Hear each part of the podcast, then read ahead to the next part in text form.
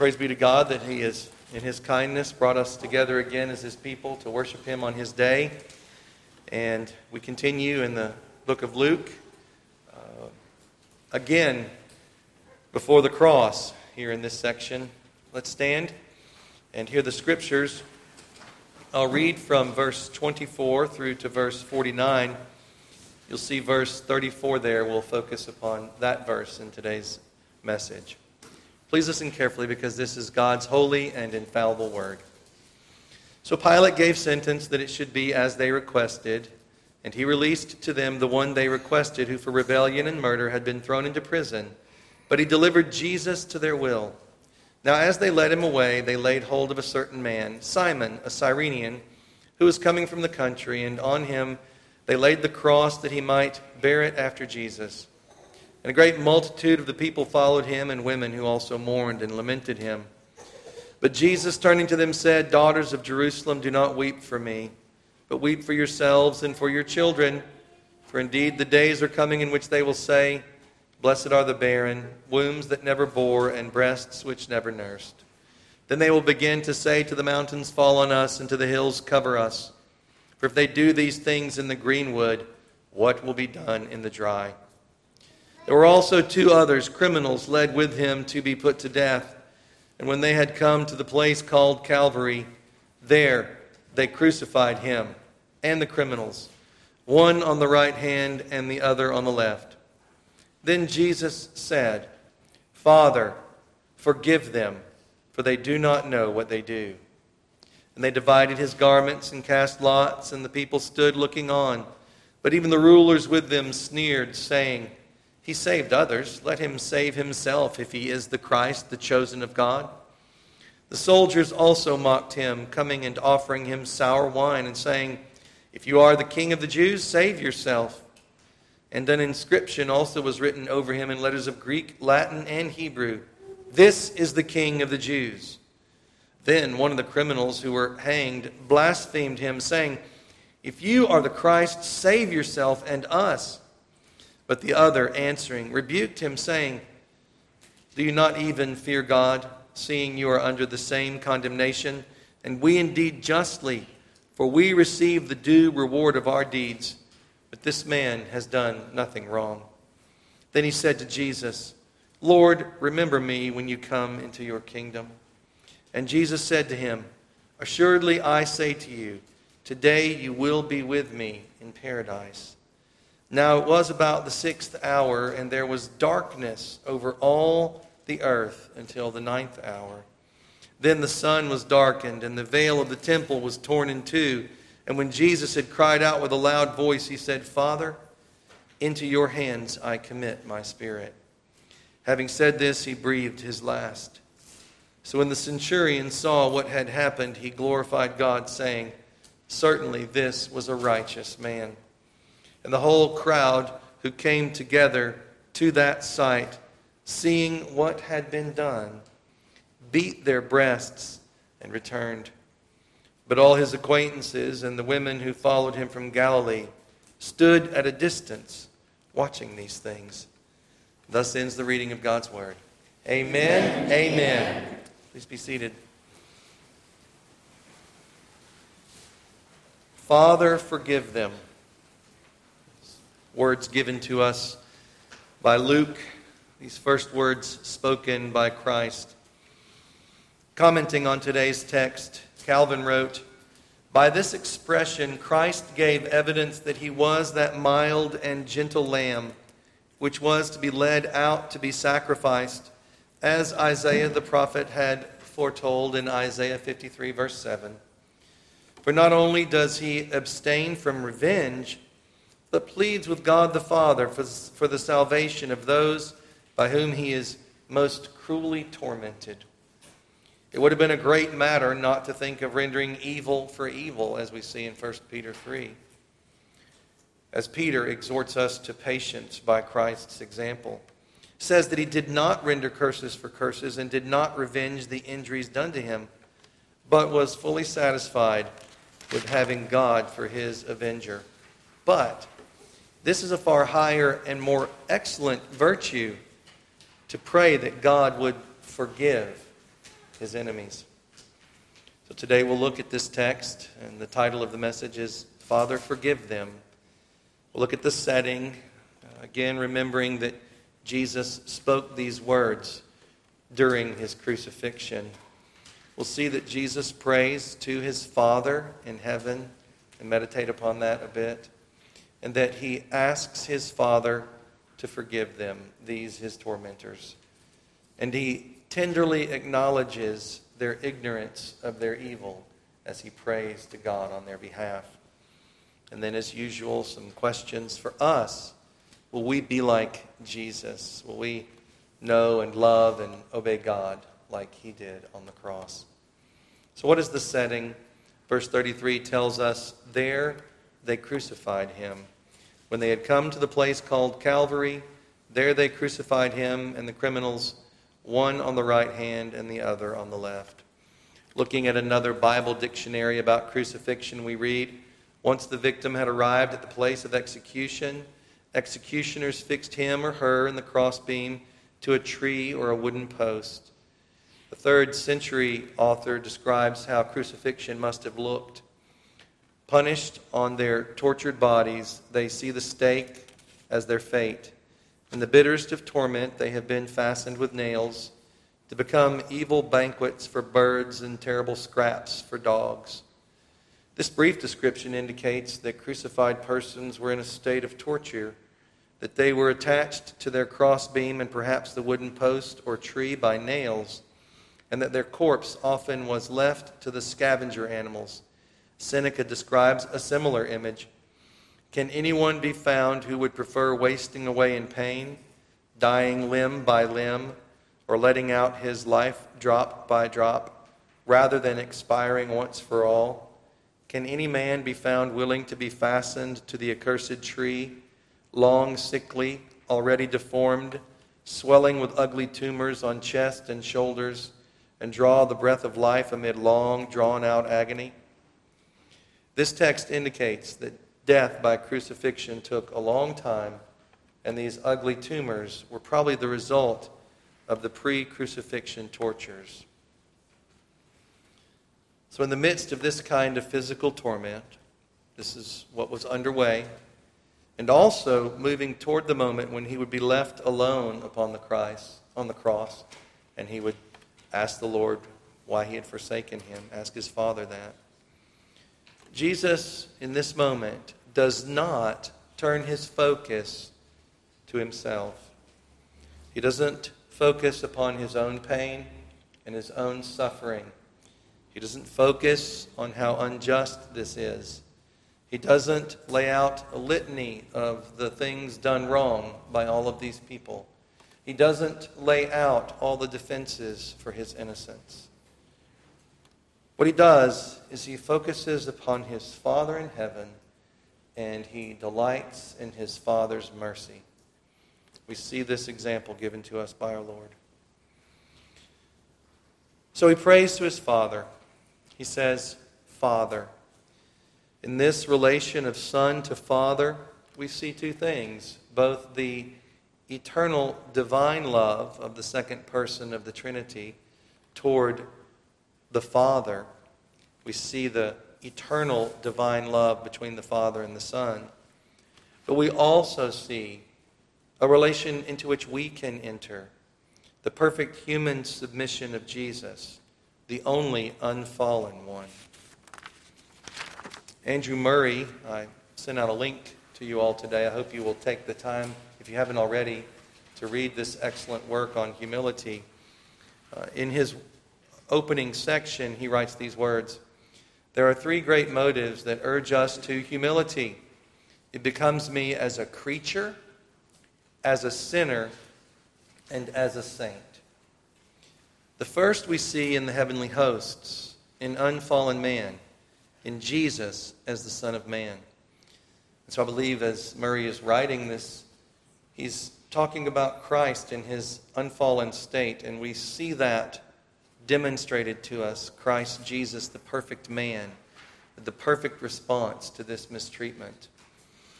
The second motive is as a sinner, going on with Murray, appeals to us in our fallen state and points out the only way through which we can return to our right place as creatures. So it is humility that comes to us as sinners that makes the way for us to be forgiven. And in the third, as saints, we have the mystery of grace, which teaches us that as we lose ourselves in the overwhelming greatness of redeeming love, humility becomes to us the consummation of everlasting blessedness and adoration. So there's only some perfect creatures, the heavenly hosts, and Jesus himself, and for a time, Adam and Eve. And then there's all the other people who are sinners. And then there's the elect brought into God's grace by his work, bringing us as sinners into this redeemed state where we can learn to live as perfect creatures again. Going on with Murray.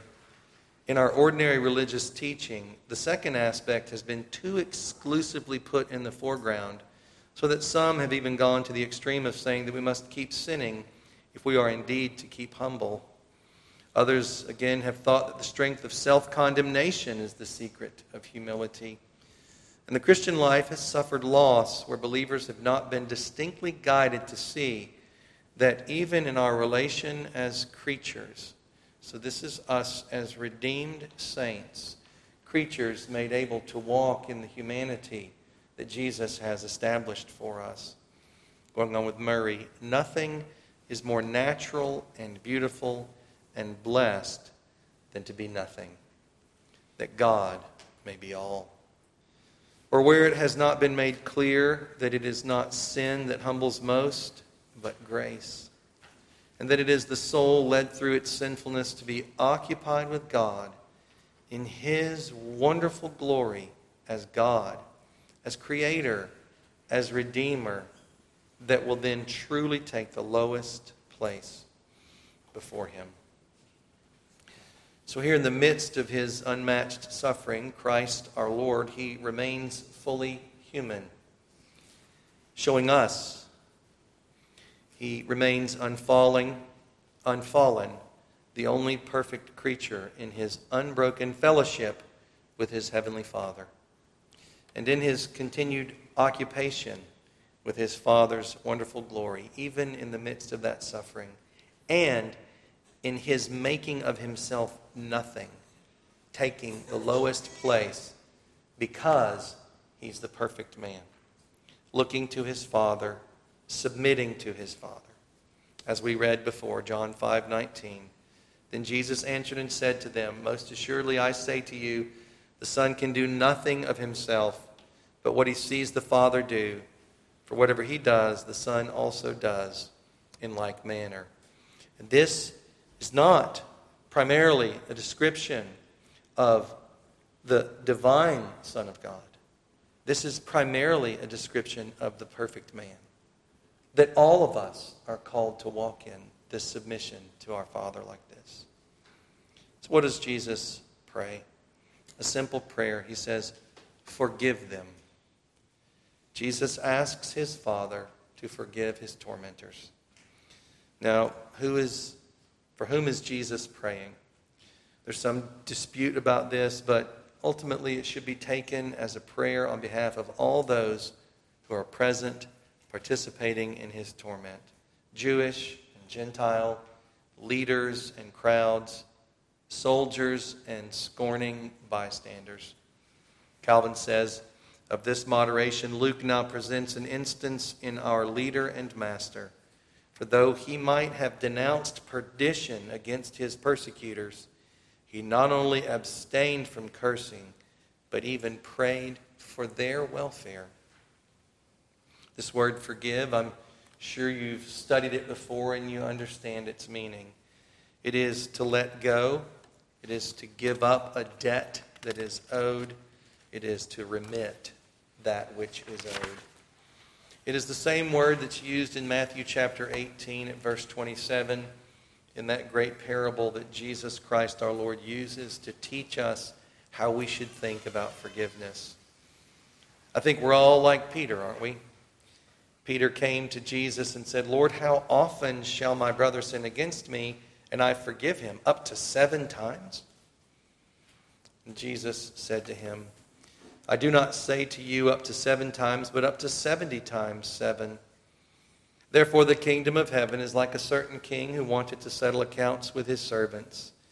And when he had begun to settle accounts, one was brought to him who owed him 10,000 talents, an unpayable debt. Uh, an unpayable debt, beyond what any individual could ever pay back. But as he was not able to pay, his master commanded that he be sold with his wife and children and all that he had, and that payment be made. The servant therefore fell down before him, saying, Master, have patience with me, and I will pay you all. And the master of that servant was moved with compassion, released him, and forgave him the debt. So the master took the loss of that unpayable debt. Matthew Henry says, the petition, Father, forgive them. One would think that he should have prayed, Father, consume them. The Lord look upon it and requite it. The sin they were now guilty of might justly have been made unpardonable, and justly might they have been accepted by name out of the act of indemnity. No, these are particularly prayed for. Now he made intercession for transgressors, as was foretold in Isaiah 53:12. And it is to be added to his prayer in John 17, where he prayed for his people, to complete the specimen he gave of his intercession within the veil, that for saints and this for sinners. So we see here that Jesus our Lord is asking his Father in heaven to release his tormentors, not later, in the moment, from their great sin debt that they owed. Their sinful actions bring God's righteous judgment and punishment upon their lives. And Jesus has every right to lay out their sins and to lay out his righteousness. He has every right to come down from the cross and have a trial on the spot and to deliver himself and to bring them into punishment. But instead, Jesus shows us the victory of the cross he asks his Father in heaven to forgive their guilt. He doesn't say not guilty. He asks his Father in heaven to forgive their guilt and bring them out from under their punishment. Bock says Jesus thus intercedes for his enemies, portraying the very standard that he had set for his disciples. In Luke 6 and in 1 Peter, we see it as well. He does not curse his opponents thinking of others, Jesus still desires that they change their thinking, as some will do in the book of Acts, and that God not hold their act against them.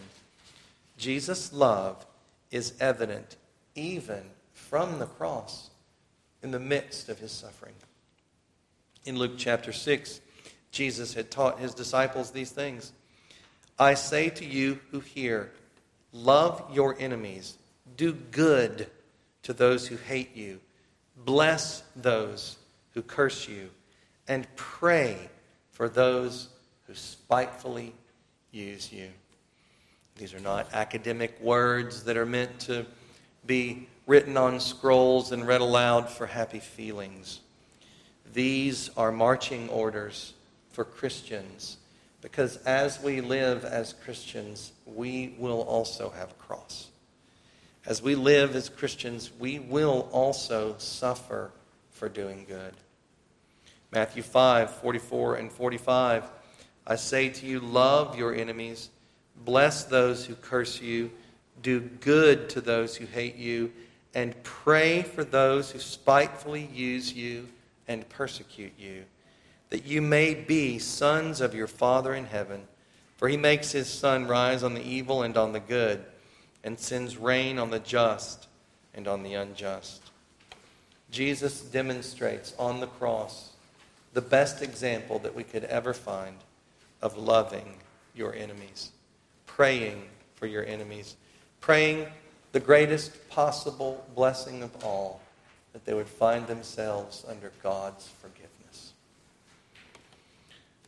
Jesus tenderly acknowledges their ignorance of their evil. There's a number of ways to think about what Jesus says, but I do think that's the best overall summary. For they do not know what they do. Father, forgive them, for they do not know what they do. As the perfect man, in his humility before his Father, in total reliance upon his Father, making himself of no account, he is able to pray for his enemies in sincerity and truth, with real compassion and tenderness for their souls, seeking their best good for what is better than the forgiveness of God.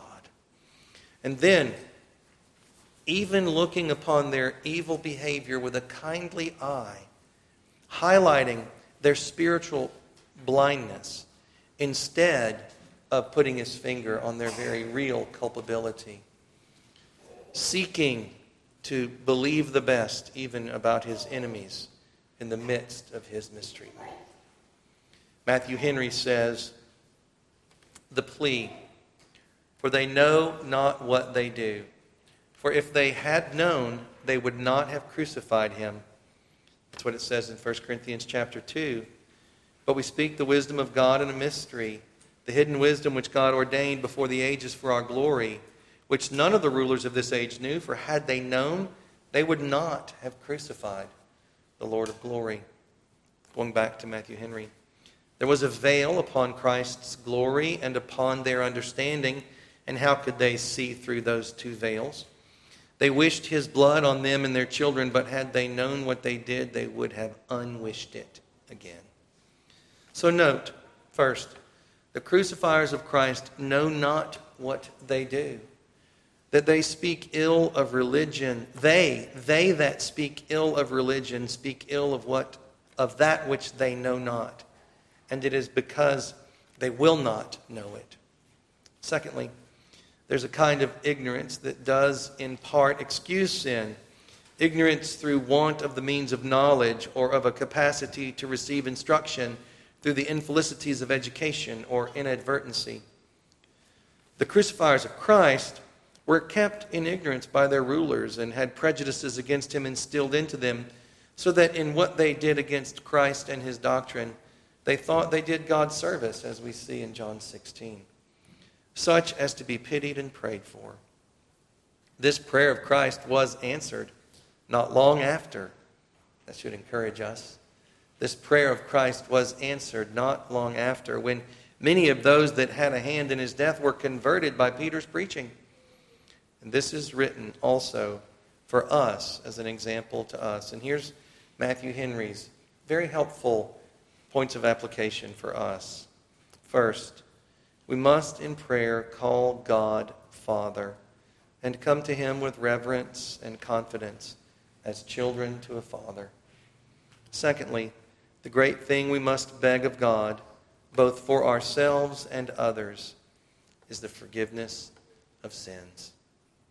Thirdly, we must pray for our enemies and those that hate and persecute us, must extenuate their offenses and not aggravate them as we must our own.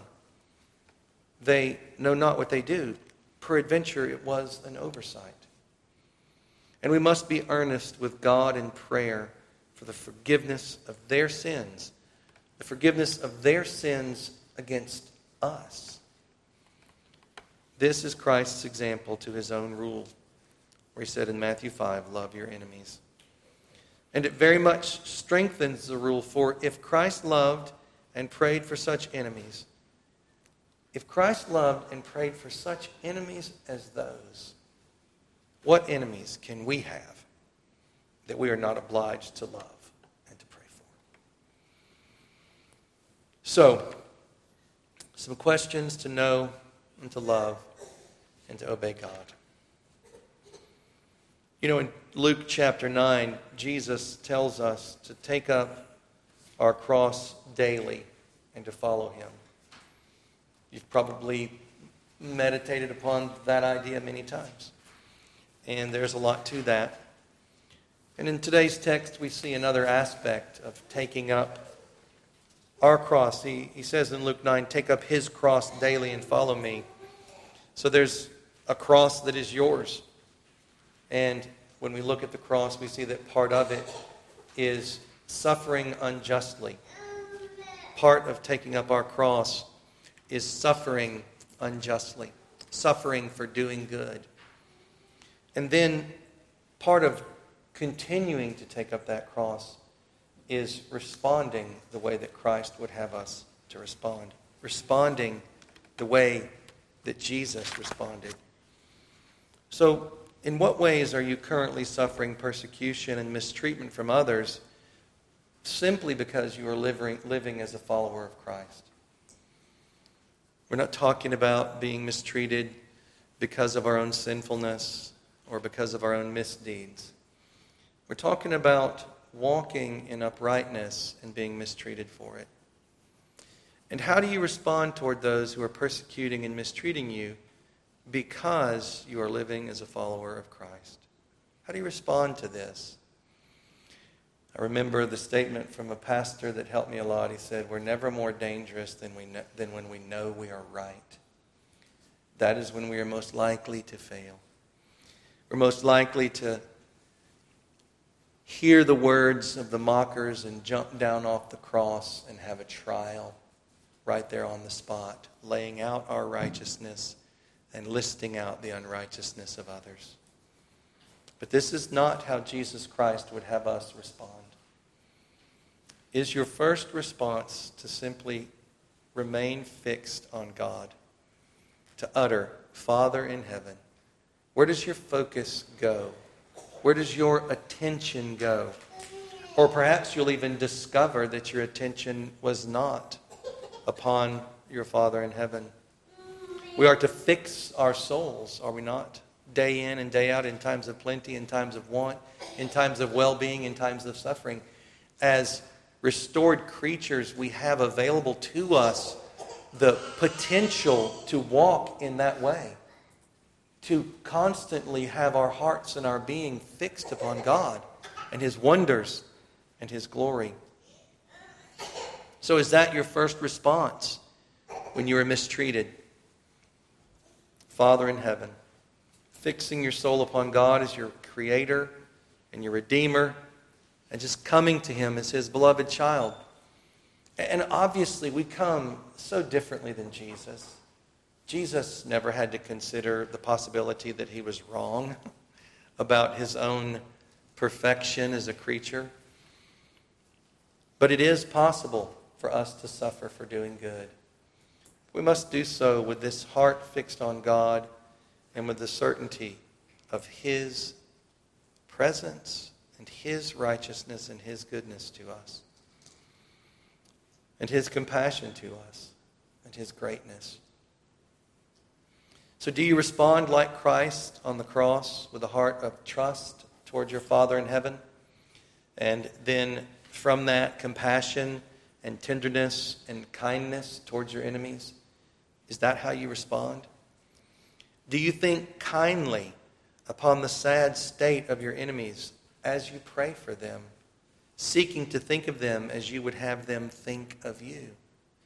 Thinking to think about seeking to think about your mistreatment that, that you're experiencing, that you perceive it a certain way, and think it through the way they would, you would have them think about you in the exact same situation. Believing the best. Calvin says, but it ought to be observed that when the whole world rises against us and all unite in striving to crush us, the best remedy for overcoming temptation is to recall to our remembrance the blindness of those who fight against God in our persons. So, you know, if you're a Christian, this phrase, God in our persons, that's true of you. If you are a Christian, there's a part of you that is a restored creature, brought back to humanity and able to walk, and God in you. That's what gets attacked. Recall to our remembrance the blindness of those who fight against God in our persons. For the result will be that the conspiracy of many persons against us, when solitary and deserted, will not distress us beyond measure, as on the other hand, daily experience shows how powerfully it acts in shaking weak persons when they see themselves attacked by a great multitude. And therefore, if we learn to raise our minds to God, it will be easy for us to look down, as it were, from above and despise the ignorance of unbelievers. For whatever may be their strength and their resources, Still, they know not what they do. They know not what they do. So, how important is forgiveness to God? Already we've seen these are the first words Christ speaks upon the cross. But there's more. Another way to look at it is how important is, is restored relationship to God. Or on the other on the flip side, how troubling should broken relationships be? So how important is this to God? And how important is this to you? Matthew 5 says, Therefore, if you bring your gift to the altar and there remember that your brother has something against you, leave your gift there before the altar and go your way. First be reconciled to your brother and then come and offer your gift. Do you prioritize seeking peace with the brethren? And note this text is in reference to relationship Christian to Christian. Brothers and sisters, I hope that you will hear this in such a way as that your life will be forever impacted by these words. Do you prioritize seeking peace with the brethren so much that brokenness is a stormy trouble in your soul as Sunday approaches?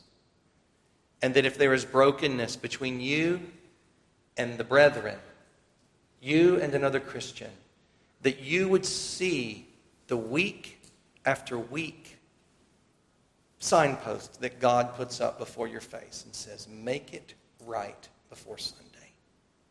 Make it right before you come to worship me. Do you see that? Will you make that a part of your commitment to never leave a relationship broken and not do all you can do to be restored?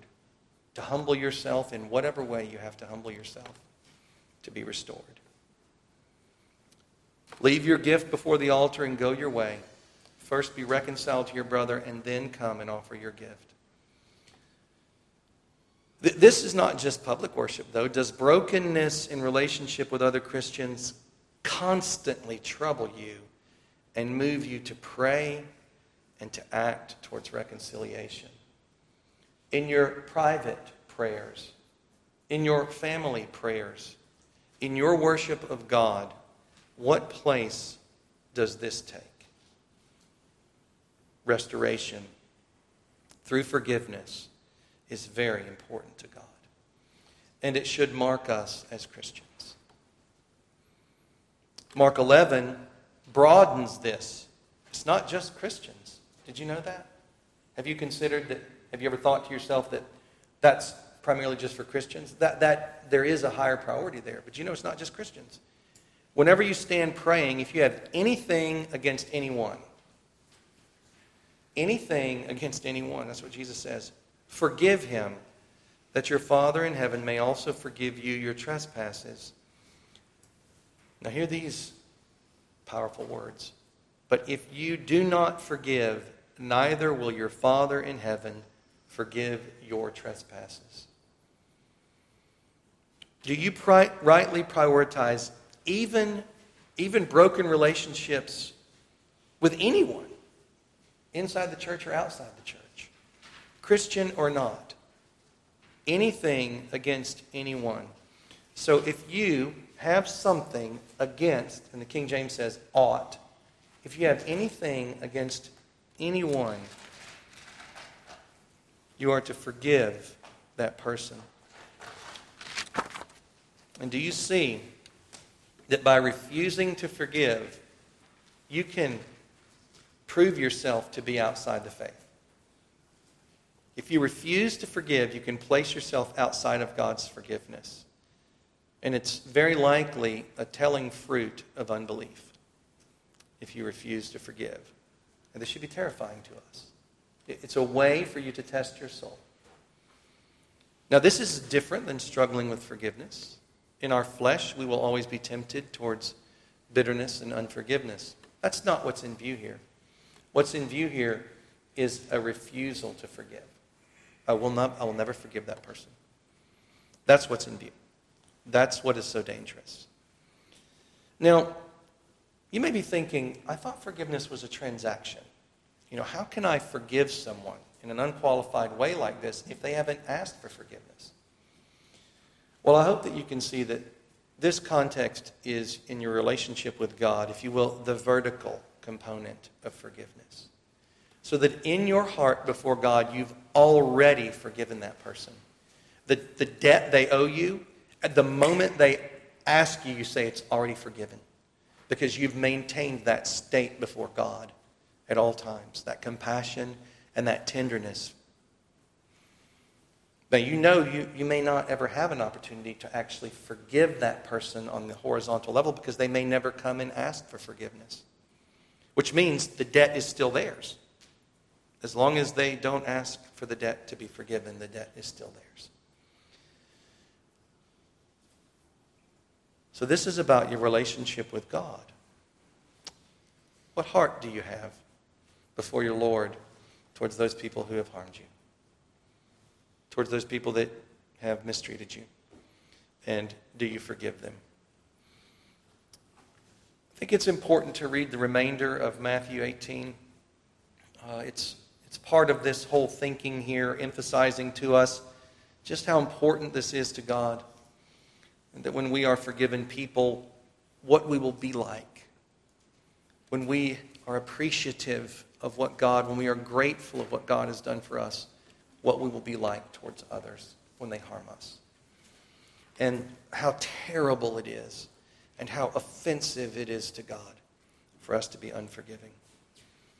Then Peter came to him and said, Lord, how often shall my brother sin against me and I forgive him? Up to seven times? Aren't we all like Peter? Jesus said to him, I do not say to you up to seven times, but up to 70 times seven. Therefore, the kingdom of heaven is like a certain king who wanted to settle accounts with his servants. And when he had begun to settle accounts, one was brought to him who owed him 10,000 talents, unpayable. But as he was not able to pay, his master commanded, commanded that he be sold with his wife and children and all that he had, and that payment be made. Look what this man was delivered from. The servant therefore fell down before him, saying, Master, have patience with me, and I will pay you all. And the master of that servant was moved with compassion, released him, and forgave him the debt. The master didn't make him pay it back, he had mercy on him. But that servant went out and found one of his fellow servants who owed him a hundred denarii, a smaller debt, a payable debt. And he laid hands on him and took him by the throat, saying, Pay me what you owe me. So his fellow servant fell down at his feet and begged him, saying, Have patience with me, and I will pay you all. It's the same thing he had said to the master, right? And he would not, but went and threw him into prison till he should pay the debt. So when his fellow servants saw what had been done, they were very grieved and came and told their master all that had been done. Then his master, after he had called him, said to him, You wicked servant.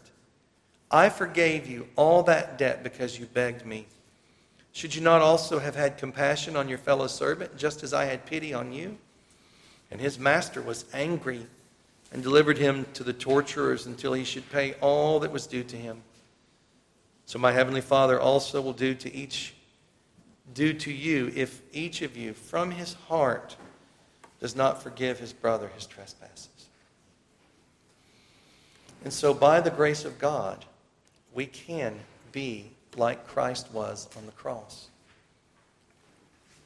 While on the cross, he looked to his Father in heaven and he asked his Father in heaven to forgive those who were currently tormenting him while he was experiencing the, both the physical and the emotional suffering that they were heaping upon him.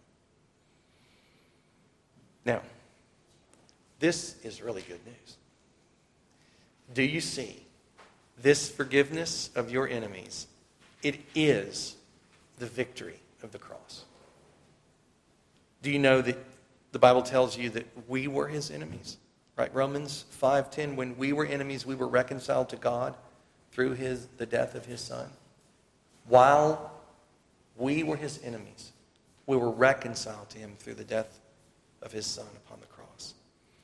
And he sends us out as he was sent, taking up our cross to make friends of enemies through his cross. And so don't expect that the process that we would go through of making friends into enemies would be much different. Forgiveness. And really it's Romans 5:21 before our eyes. Do not be overcome by evil, but overcome evil with good. Blessed are the meek, for they shall inherit the earth. Brothers and sisters, when by grace we live this way, we live the life of forgiveness because of our great love towards God and gratitude towards Him that overflows towards others. When we live this way, God uses this to make enemies into friends. And He grows us up in Him and gives us greater joy in this life as we go through this. We should expect this, and in fact, we should, in some strange way that's hard to say, delight in these types of troubles that we go through. That we would be, like the disciples, counted worthy to suffer shame, to suffer in any way for his name. Let us pray. Almighty and gracious Heavenly Father, we acknowledge to you, Lord, that the old man still dwells within us and that in our sin we could not in any wise ever act in this way. But we acknowledge, Lord, that in our old man we would fight back, we would hate back. Lord, instead we look to you and we praise you, Lord Jesus Christ, as our example. We hear your words to us to love our enemies, and we recall your word to us, seeing the priority that you place upon peace, upon restored relationships, upon forgiveness. And we ask, Lord God, that you would bless us to be like the Lord Jesus Christ. That if we are suffering for good, that we, like him, even in the midst of suffering, would look to you and say, Father, forgive them, for they know not what they do. And that our hearts would be filled with compassion and tenderness towards all of our brothers and sisters in Christ, and indeed towards all of our neighbors throughout the entire globe. And we lift all of this to you in Jesus' name. Amen.